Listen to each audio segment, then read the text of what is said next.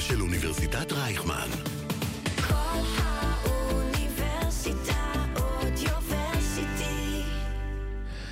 113 ימים לבחירות מועד ה', העיתונאי קלמן ליבסקינד נזכר לתקוף את הביביזם, אך מבקש בטור מאוד מדובר, שמאלנים בבקשה תדפדפו הלאה, אבל אנחנו בכל זאת קראנו. נתניהו פתח בקמפיין כלכלי, אבל כשבדיוק כולם נזכרים בסיגרים והשמפניות, זה קצת מפריע. ובשבוע שבו ביידן בא לביקור בישראל וברשות הפלסטינית, אי אפשר שלא לדבר קצת על הברית.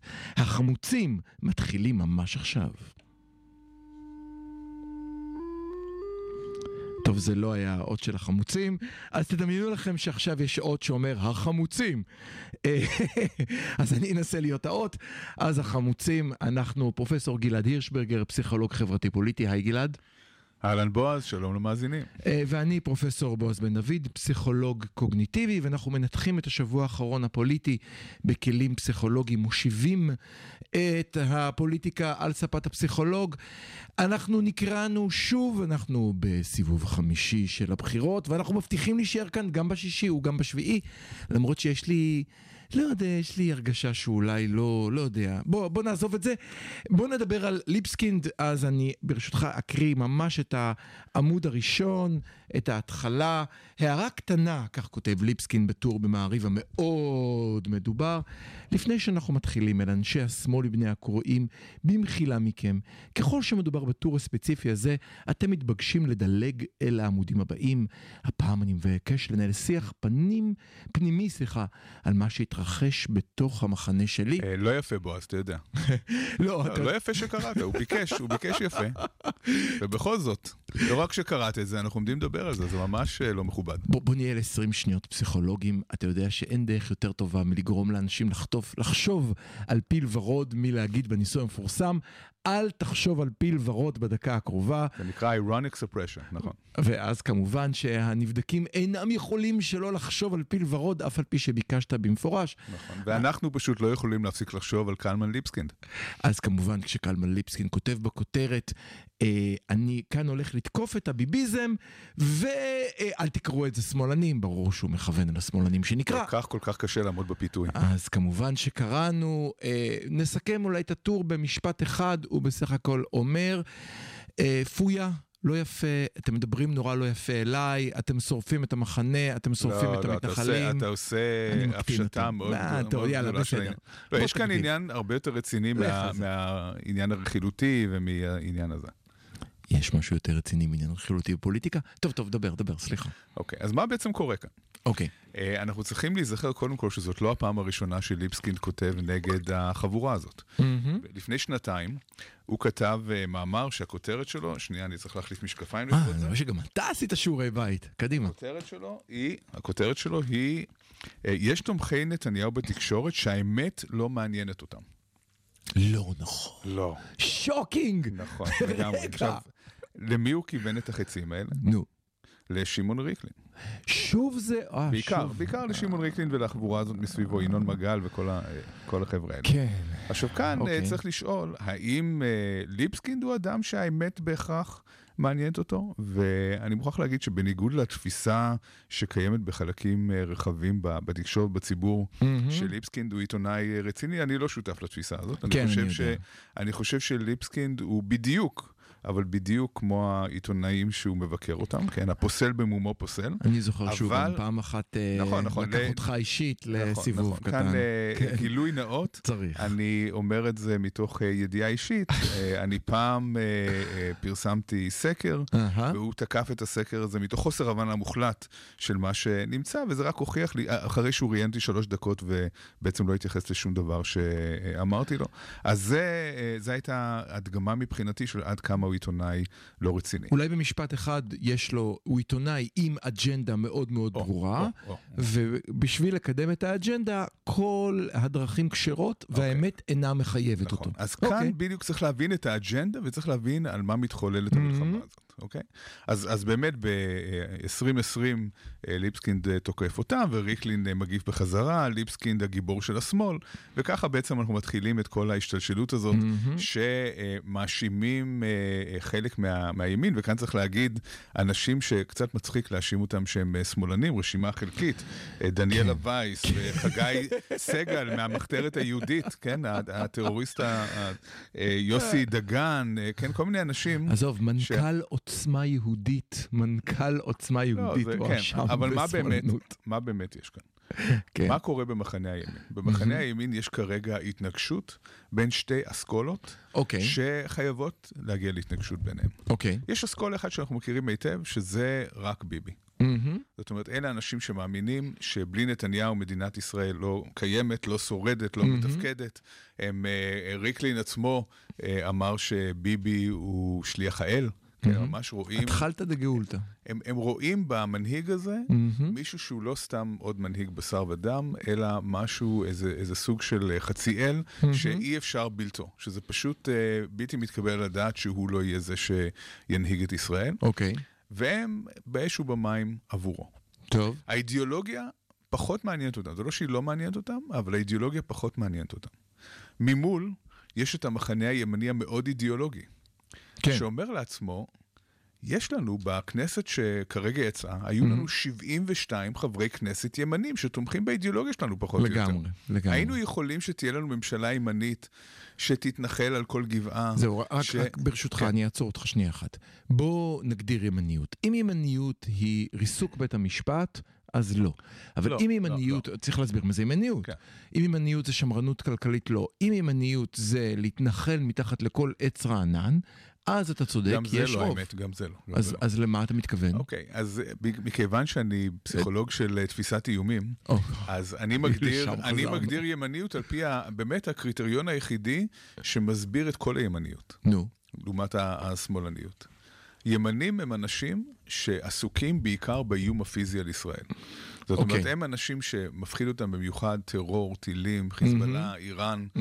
והם רוצים לבצר את ישראל ולהגן עליה מפני האיומים האלה, mm-hmm. והם פחות ערים לאיומים אחרים שישראל נתונה בהם, כמו למשל האיום הסימבולי, שזה ההשלכות של שליטה במיליוני פלסטינים בשטחים. אבל כבר דיברנו על זה ולא ניכנס לזה. לא, לא, לא, לא ניכנס לזה. אבל... למה, אני, למה אני ככה מחלק את הימין ואת השמאל? אתה מתחיל להסביר לי את האפיל של גנץ, כי גנץ הוא שניהם. אוקיי. נכון, בטח. Mm-hmm. למה, אה, למה חשוב להגדיר ככה ימניות? כי אוקיי. אם אנחנו מסתכלים על סקרי דעת קהל, חלק גדול מהאנשים שמגדירים את עצמם כימנים, הם לא אנשים ששוללים פתרון של שתי מדינות. הם אפילו okay. אולי תומכים בפתרון של שתי מדינות.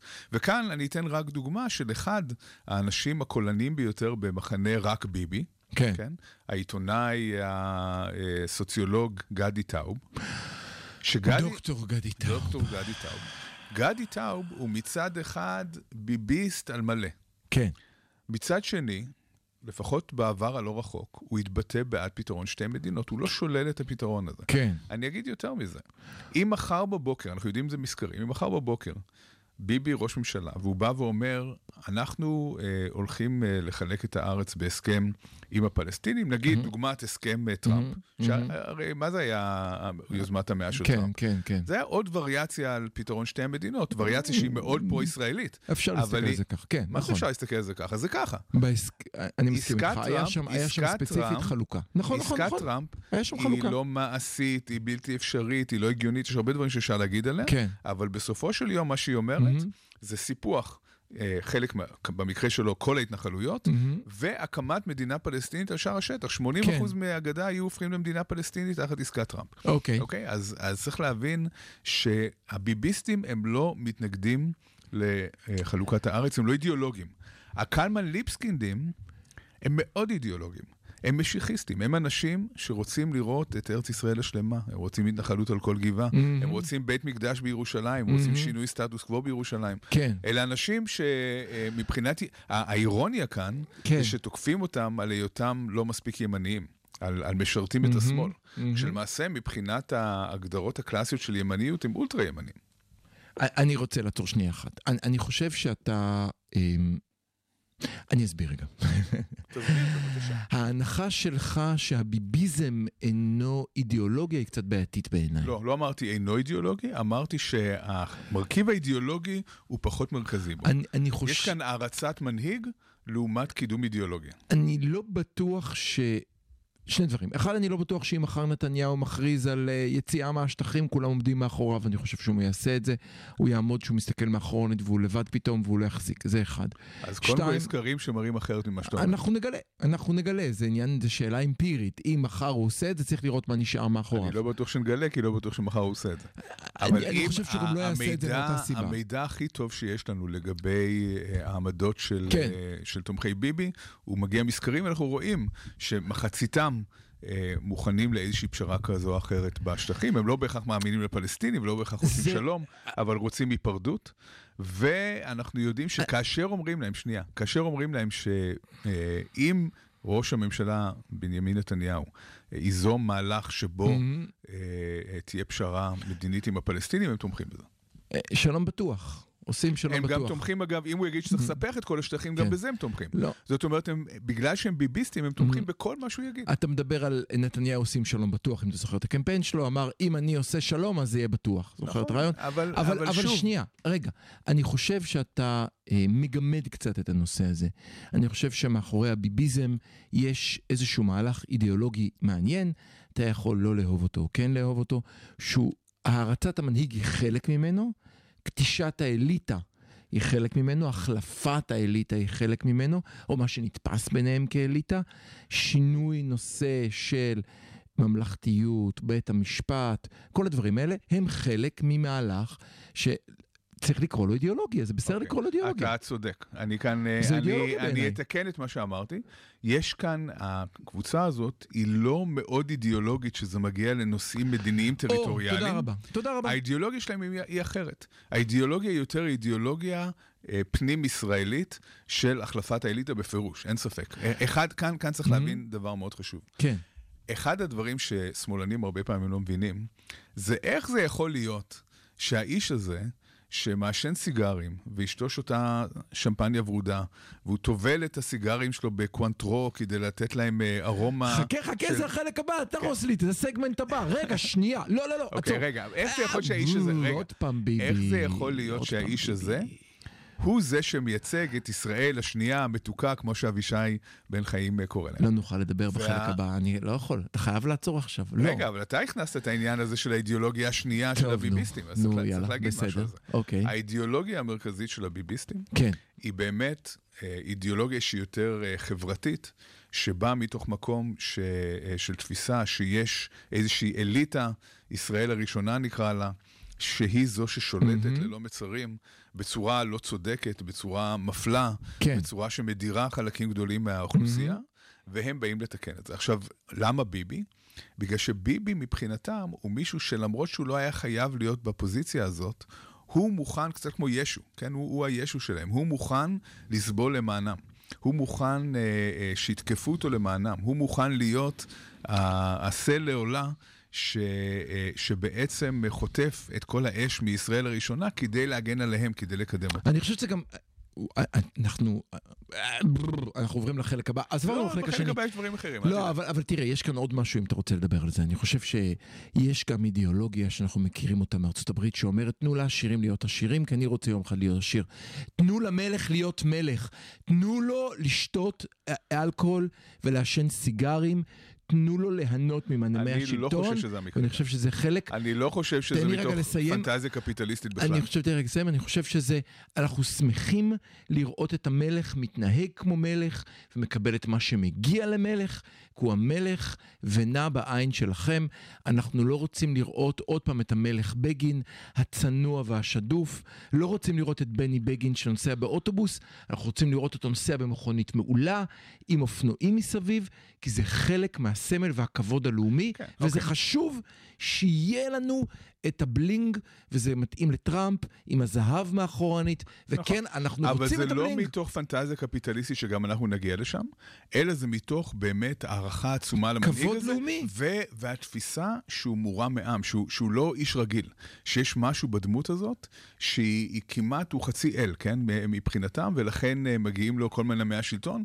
אני שמעתי הרבה מאוד אה, אה, ביביסטים, שבמקרה אני מכיר, ש- שאומרים, אה, לא אכפת לנו שהוא אה, כן. קיבל מיליונים או מעשן סיגרים, להפך, אנחנו רוצים, שייקח כמה שהוא שי- רוצה, העיקר שינהיג את המדינה. לא רק זה, אני חושב שגם אם הוא הסמל של המדינה, אז שהסמל יהיה עם זהב מאחורנית. ונצנצים, וזה להפך, לא רק שזה סבבה, זה חשוב שכולם מסביב יראו שהמלך שלנו הוא מלך. כן. שאנחנו מכבדים את המלך שלנו עד הסוף. כאן קורה משהו מעניין שוב אם נחזור לליבסקינד. או, אם נסתכל תודה. על כל החבורה הזאת של uh, ליבסקינד, ולעומת זאת החבורה ממול, אי אפשר שלא שוב להיכנס לעניין הזה של ישראל הראשונה והשנייה, כי בסופו של דבר הימין המאוד אידיאולוגי כן. הוא ימין מאוד אשכנזי. מאוד אשכנזי. זה חגי סגל, וזה ליבסקינד, זה אנשים, זה דניאלה מש- וייס. עם משפחות זה- אצולה. זה אצולה ימנית אשכנזית, כן. שגם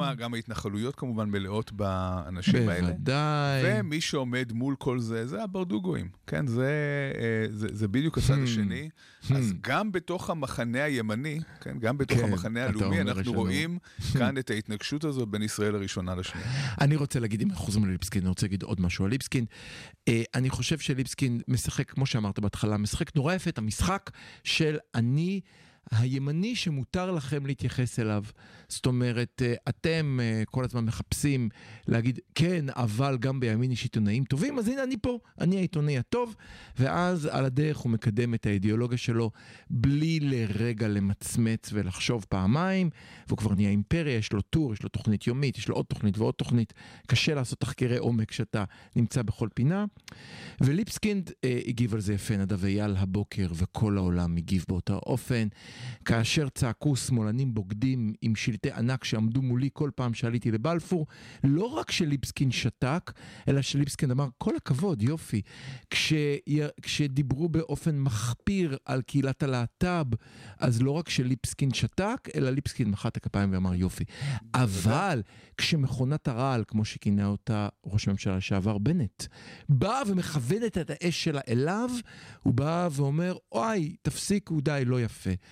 אמר את זה, שוב, אני מצטט נדב אייל, הוא אמר, כאשר אתה מדליק אש, אתה חושב שהיא תשרוף צד אחד, אבל בסוף היא מגיעה גם אליך, ואם ליבית אותה קודם, היא תעכל גם אותך, כי הביביזם שורף את כל מי שהוא לא כן ביבי, ומה לעשות שליבסקין תראה, לא תמיד ליבסקינד כן הוא ביבי. אלוף בהעמדת אה, פני תם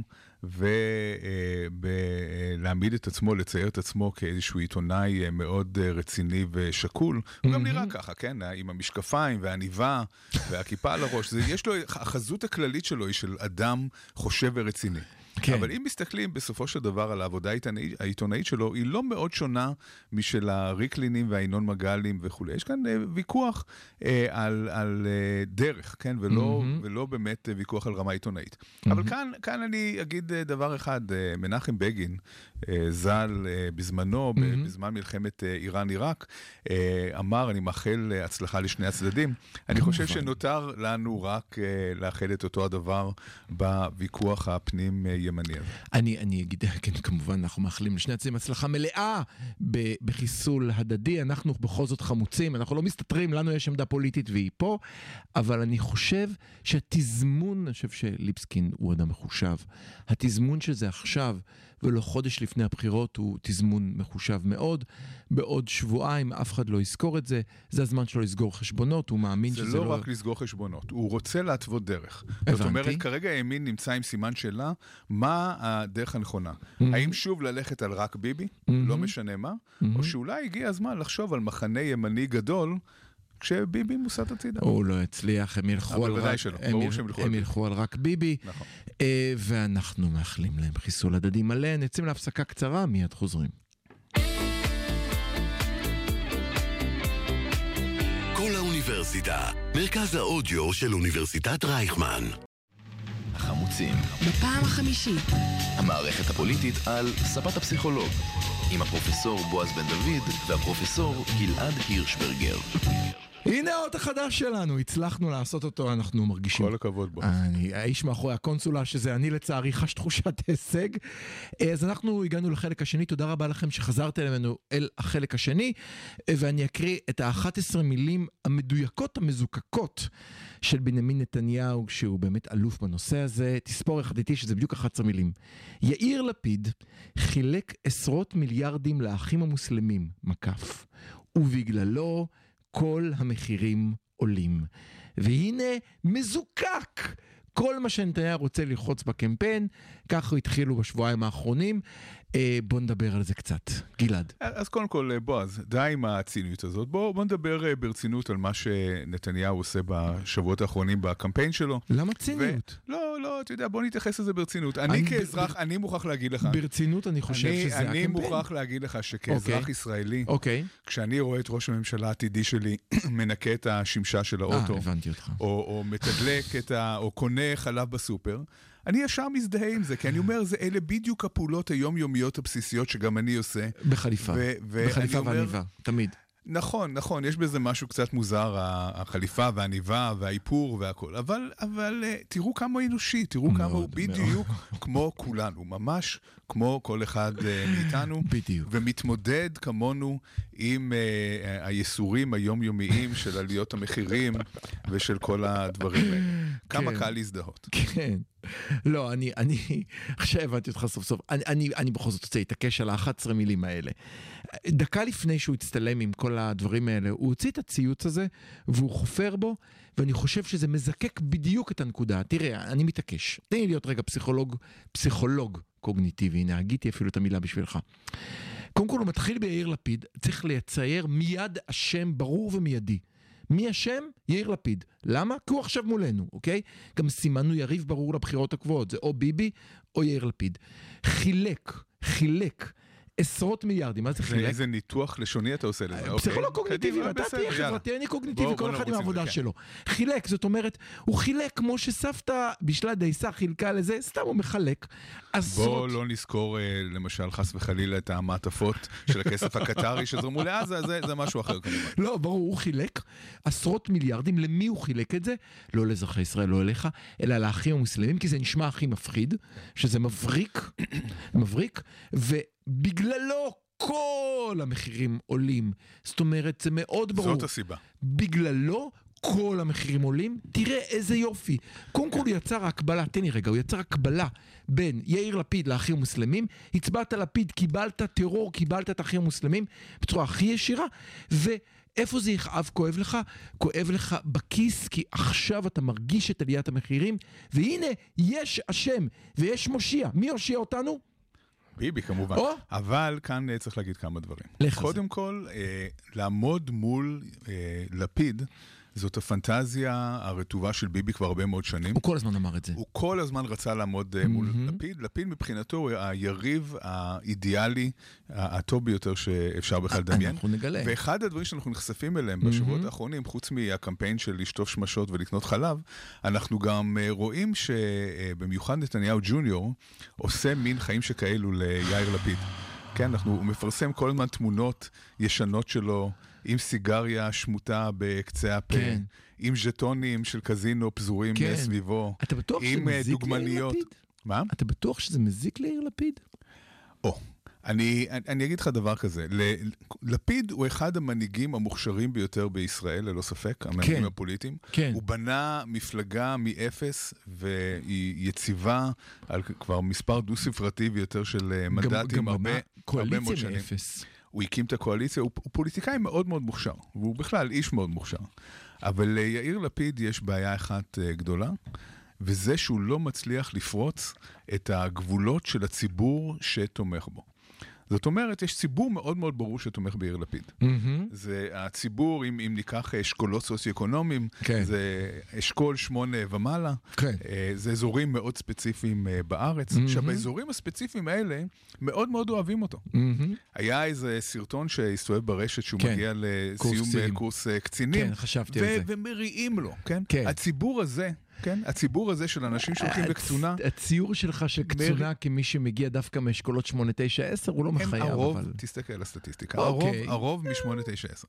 הציבור הזה, ש, כן, שיש לו כל מיני אה, שמות שונים, אבל האוכלוסייה מהמם. שהיא אה, יותר אה, עשירה, כן. יותר משכילה, כן, כן, אה, וכולי, אלה האנשים שתומכים בלפיד. כן, והתמיכה בו רק הולכת ועולה. אני חושב שיש יותר ויותר אנשים כן. בציבור הזה, כן. שאומרים, בואנה, הוא באמת המנהיג, גם אם אנחנו לא חושבים שהוא 100% אה, מושלם, מהמם, מהמם. הוא המנהיג המתאים ביותר מכל מה שיש מסביב מהמם. כרגע, והוא באמת בנה את עצמו כמנהיג אה, ממלכתי. יותר מזה, מתים עליו בעולם.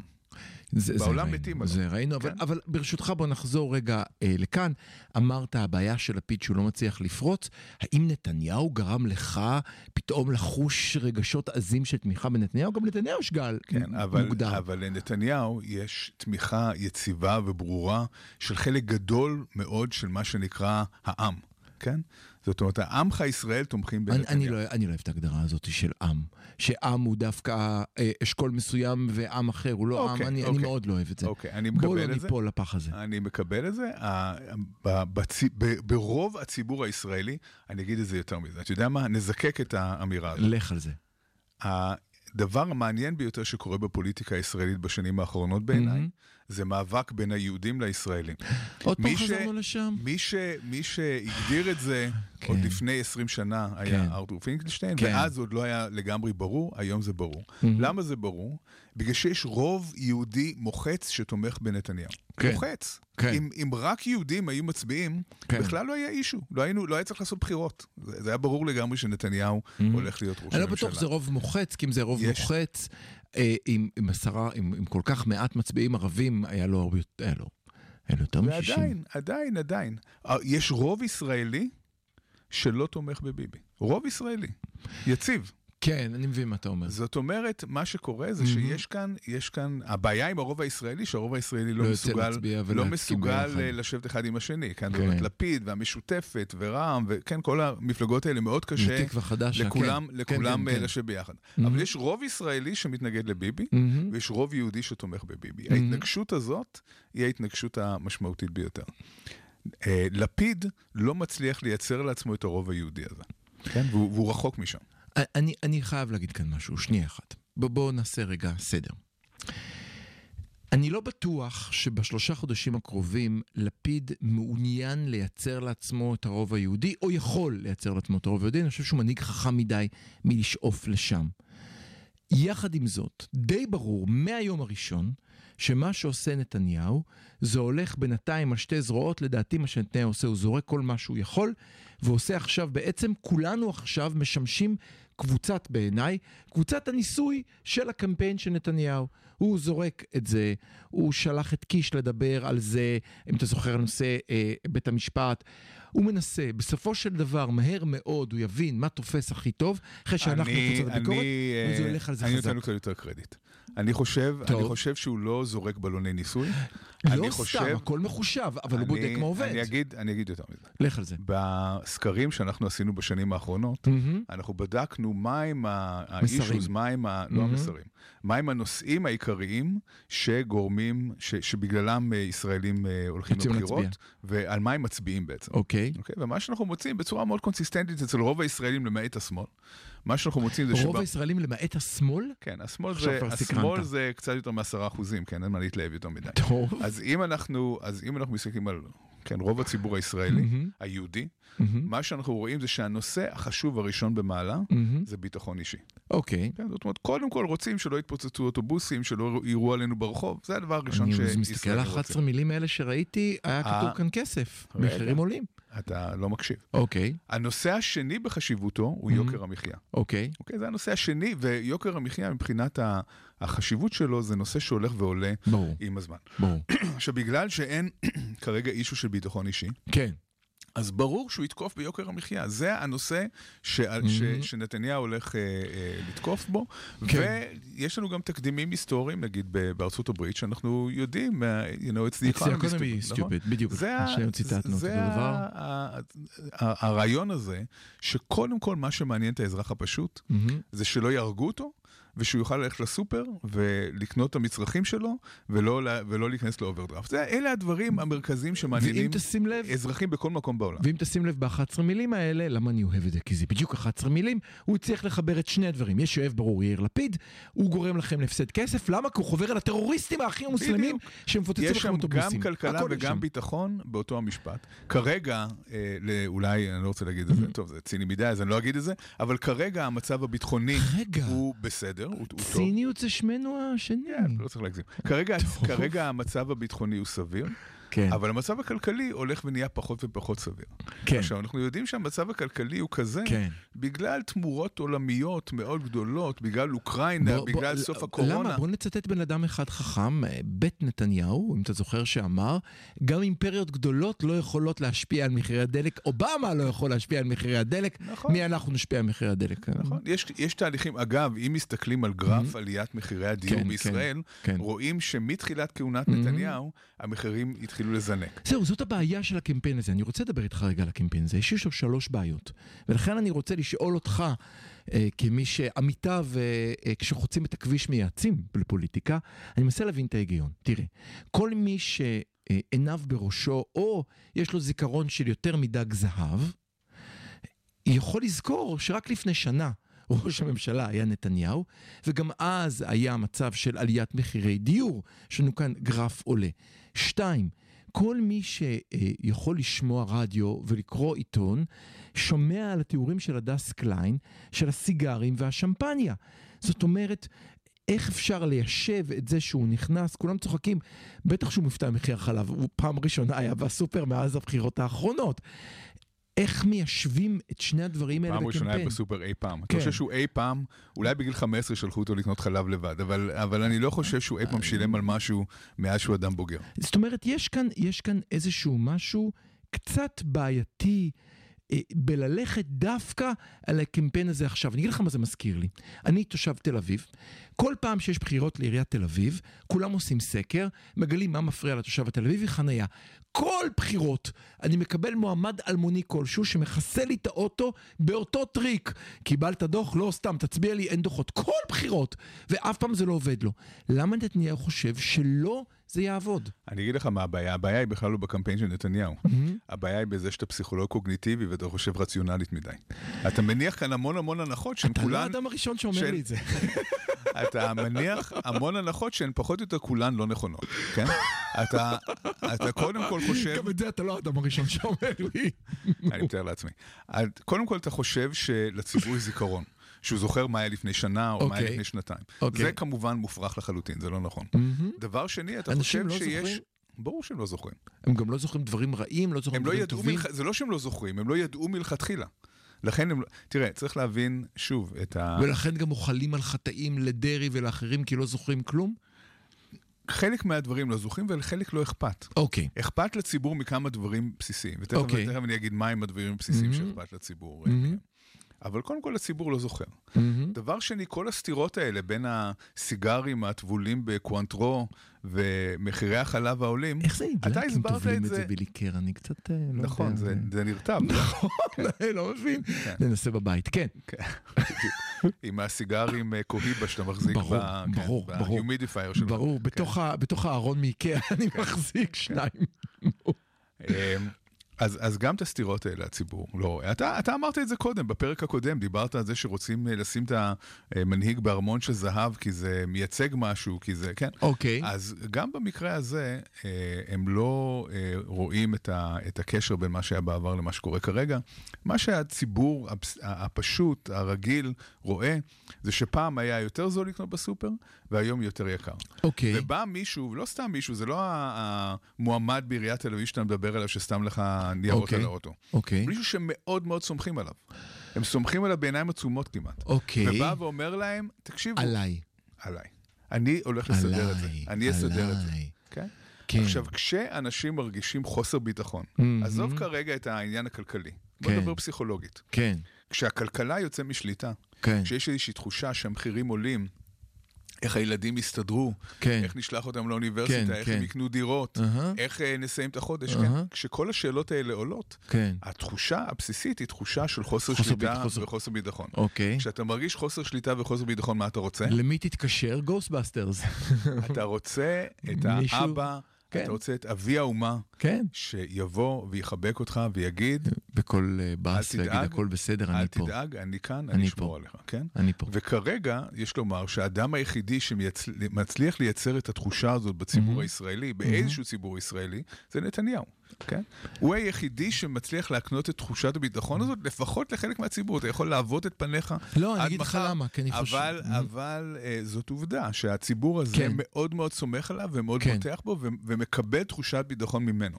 שוב, אם נחזור ליאיר לפיד, כן. אחד האתגרים הגדולים של, של לפיד זה כן. להיות מסוגל אה, לייצר את התחושה הזאת, וכרגע הוא לא מסוגל לייצר את התחושה הזאת. אני, אני אפילו אוסיף רק עוד משהו אחד, אני חושב ש... אני לא מכיר את הסקרים, אבל יש לי תחושה שליברמן מצליח בקהל הימני להצליח לחתור מחדש לתחושה של שר אוצר שיודע מה הוא עושה. יש לי הרגשה שהוא מצליח שוב, להגיע אתה, לזה. אתה איש של עובדות ולא של תחושות. אוקיי. ה- מבחינת העובדות, מהמם. אין ספק שהממשלה היוצאת מהמם. היא ממשלה שהצליחה לטפל במשבר הכלכלי בצורה אולי אופטימלית. גירעון כן. ירד. הגירעון ירד, השקעות בתשתיות משק- עלו. מטבע חוץ של ישראל הן כן. עצומות. כן, אה, אבטלה נמוכה מאוד. ממש. כן, אבטלה, נמוכה ברמה שהיא, שאתה לא מוצא לא מורים בבית ספר ולא אנשים שיקחו לך את המזוודות אה, למטוס בטיסה. כן, אז, אז אה, יש כאן הרבה דברים מספרים שהם- מאוד ברורים. כן, כן, המספרים אבל... ברורים. גם האינפלציה היא יחסית נמוכה למדינות אחרות אה, נכון. בעולם. כן, אבל אף לא אחד... מעניינים אף אחד. מי ש... הם לא מכיר, רוב הציבור לא מבין בזה, לא מכיר את זה, לא קורא את זה, רואה את השורה התחתונה. רוב הציבור אומר, לפני חודש הלכתי לסופר, עלה. לי איקס, עכשיו זה איקס פלוס עשרה אחוזים. אתה אומר בעצם יותר מזה, ובזה נסיים את הפרק. אתה אומר, אם אני עכשיו מרגיש שעולה לי יותר בסופר, אני מחפש את האשם הראשון שאני רואה. והראשון שאני רואה זה הממשלה הנוכחית, ואז אני מאשים אותה, בין אם זה ביידן בארצות הברית, בין אם זה ממשלת השינוי, איחוי, ריפוי בישראל. בכל מקום, כשיש לי מצוקה כלכלית, אני מסתכל על השליט ואומר, אתה אשם, נחליף אותך. אני אומר יותר מזה. אוקיי? אני אומר שמצב של עליית מחירים, ואמרתי את זה קודם, מייצר חוסר ביטחון. אוקיי. יותר משאתה רוצה להאשים איזשהו צד, אתה מחפש את מי שיקנה לך, יחזיר לך את תחושת הביטחון. מהמם. גם אם, זה, גם אם אין בזה שום היגיון. זאת אומרת, גם אם, אם לאותו אדם שיצביע נתניהו, ברור שלביבי אין איזה שפן שהוא יכול. לשלוף מהכובע, אבל Mhm. עצם זה שהוא ידע שהבן אדם הזה הוא זה ש, שמנהיג, Mhm. ששולט בספינה, שמנווט, Mhm. יגרום לו להרגיש יותר ביטחון ויגרום לו לבלוע את הצפרדעים יותר בקלות. בעצם לפי גישת אה, הירשברגר לפוליטיקה, בכל פעם שיש לנו קצת דאגה וחרדה, אנחנו רוצים ללכת אל הבטוח והמוכר, וכך למעשה נשאר עם הבטוח והמוכר לנצח ולא כל נוכל לפרוץ. הפסיכולוגיה האנושית על רגל אחת אבל זה בישראל- ביטחון ואי ביטחון. אבל כל בישראל הפסיכולוגיה האנושית. תמיד יש אי ביטחון, ולכן בישראל תמיד נשמור על אותו מנהיג, 13 שנה, 15 נכון. שנה, 20 ולכן, שנה. ולכן 30 שנה. האתגר הגדול של 20 כל שנה. מנהיג שלא יהיה, הוא לייצר תחושה של ביטחון. הוא לגרום לאנשים להגיד, בוא אפשר לפתוח. טוב, אנחנו נבטח בהפסקה שלנו, ואז נחזור ונדבר על הברית של אמריקה. כל האוניברסיטה, מרכז האודיו של אוניברסיטת רייכמן. החמוצים, בפעם החמישית, המערכת הפוליטית על ספת הפסיכולוג, עם הפרופסור בועז בן דוד והפרופסור גלעד הירשברגר. אז הגענו לחלק השלישי והאחרון שלנו, אנחנו רוצים לדבר קצת על ארה"ב, אז מי שלא יודע, ביום רביעי אה, ביידן, נשיא ארה"ב, מגיע לביקור בישראל וברשות הפלסטינית, ומשם הוא ממשיך לסעודיה, ורצינו נורא לדבר על זה, אבל גלעד אמר לי, תפסיק לדבר על מה שיקרה בעתיד, כי אז ישמעו אותך בעתיד והכל יתהפך, והוא צודק. אז אנחנו עוד לא יודעים מה יקרה ביום רביעי, אנחנו קוראים לכם בהחלט לעקוב, כי נראה לי שמה שלא יהיה, תהיה לזה בסוף השפעה. אבל אנחנו רוצים קצת לדבר על ארה"ב, זה התחיל באמת מכתבה מקרית שיצא לי לאתר, שבה אנחנו שומעים על ברנדי בוטון. מטקסס, שמיהרה לאסוף את הילד שלה, נהגה לבד בנתיב רב תפוסה, כשעצרו אותה אמרה לשוטרים שלפי ההיפוך של רו נגד וייד, העוברית שיש לה בבטן נחשבת אדם נוסף, ובקרוב היא נלחמת להשיג את הזכות שלה לא להישפט על כך שנסעה בנתיב רב ציבורי, כי למעשה יש לה עובר בבטן, ומיד אחר כך כתבה נוספת שראינו מדברת על כך ש... מחוקקת באוהיו באה ומדברת על תקנה חדשה בנוגע למימון בתי ספר, שבאה ואומרת, תשמעו, אי אפשר להיות חד צדדיים, צריך להציג את שני הצדדים של כל דבר, אם זה העבדות ואם זה השואה. אי אפשר שלא לדבר על שני הצדדים, נכון?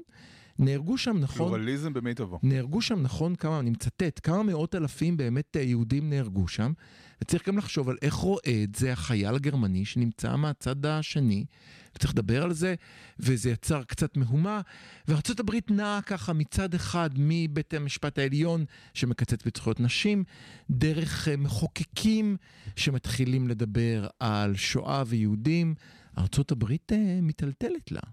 גלעד. כן, אז אתה הצגת כרגע את הצד השמרני, שאני רוצה קצת להתעכב עליו, אבל יש כאן שני צדדים בוודאי, למטבע, ואני חושב שהנקודה היהודית בעניין הזה היא מאוד uh, מעניינת. כן, בשני אז... המקרים, דרך אגב, גם ברו ורסס וייד יש זווית יהודית מעניינת. אם אתה נכון, מכיר. נכון, אבל אני, כן. אני מעדיף דווקא שנתייחס לעניין הזה. שואה? כן. אה, נו גלעד, רק שואה נכון. מעניינת נכון. אותו. שואה זה בעיקר מה שמעניין למי שלא נכון. יודע, אתה חייב גילוי נאות, אתה חוקר שואה זה שנים רבות, לכן אין לך ברירה. טוב. אוקיי, עכשיו, אה, אם uh, נתייחס באמת לעניין השני הזה, אז קדימון, או, או בעצם הסתכלות אחורה על משהו שכבר היה uh, באותו ההקשר, אם אתה זוכר, uh, היה... סערה שלמה סביב uh, מאוס של... Uh, כן, uh, אוי, חייבים לדבר על זה. מה, קודם כל, המלצה חמה. לקרוא uh, את מאוס, כן. מאוס, ספר נפלא, uh, שבסופו של דבר, הבעיה איתו שמראים שם uh, um, גופות. אבל שהן עכברות חשופות חזה, עכברות חשופות חזה. מאוס זה בעצם קומיקס כן. על השואה שעורר בזמנו גם סערה בקרב יהודים, בסופו של דבר בעיניי זה אחד מספרי השואה החשובים ביותר שאי פעם נכתבו, הוא חודר ללב, הוא מספר סיפור מסכים. מדהים. מסכים. והייתה החלטה בכמה... היהודים שם עכברים, הנאצים הם חתולים, והאמריקאים הם כלבים שבהם מגרשים את החתולים. והפולנים חזירים, כן, יש כן, כל מיני... מאוד מוצלח. כן, כן, לא, כן. זה, זה עשוי בצורה מדהימה, mm-hmm. והחליטו להוציא את זה מכמה ספריות ציבוריות במדינות שמרניות, mm-hmm. ולהוציא את זה מהקוריקולים של בתי ספר. התירוץ הוא? התירוץ הוא העירום של החתולים, או של העכברים. עכברות כן. חשופות חזה, כן. והן לא סתם עכברות חשופות חזה בהקשר מיני, חשוב להגיד.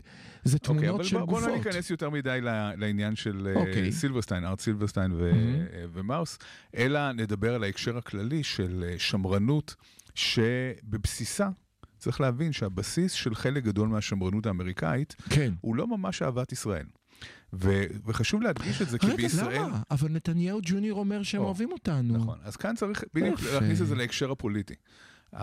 מצד אחד הימין הישראלי מאוד מחובר למפלגה הרפובליקנית האמריקאית, ויש לציין שרוב המפלגה הרפובליקנית היא פרו-ישראלית ולא אנטישמית.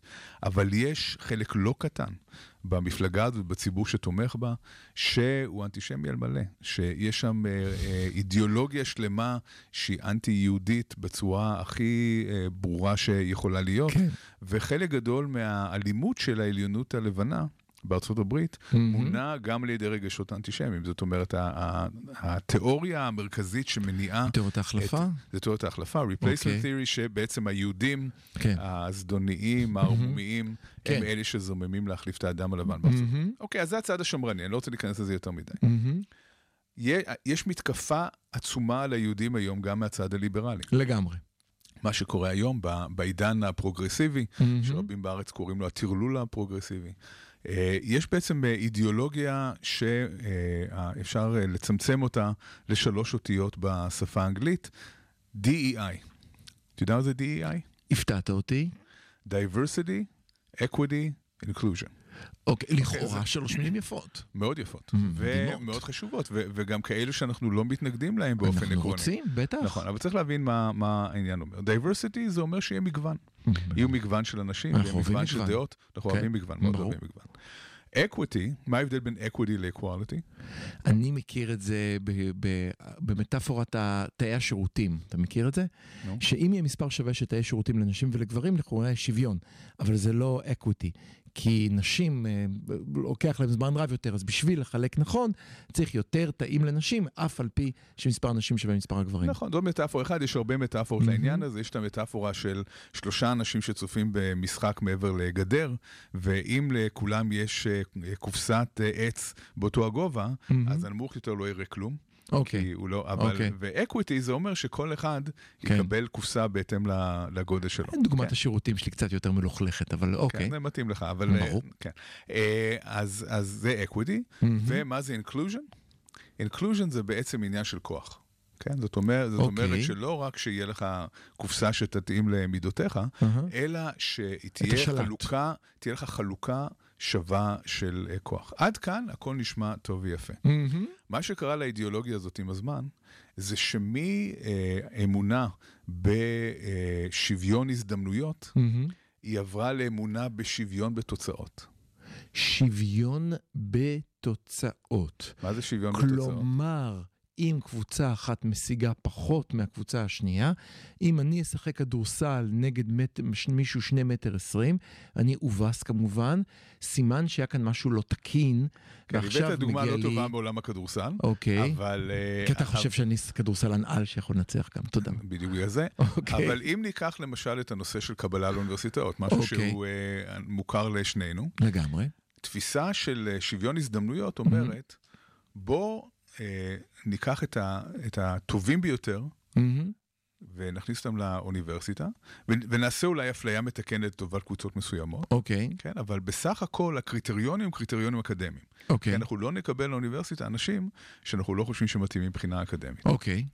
שוויון בתוצאות אומר, אנחנו נכניס אנשים על פי פוליטיקת זהויות, על פי בעצם אוקיי. אה, קריטריונים שהם לא אקדמיים, אהה. כי צריך אה, אה, ל- ל- לתקן את ההיסטוריקל עוול, כן, אם אה, ניקח את המערכון. לא, אבל אני, אני, אני. אקח את הצד השני, כי אתה הלכת פה על ציניות, כי אז תוך דור שניים, שלושה, אנחנו נגיע למצב שמתוך אותה אוכלוסייה, לא כולם יצליחו, מי שיצליח אה, יספר לאחיו, לילדיו, ואז נוכל לשנות. השאלה היא מה ההגדרה של הצלחה פה.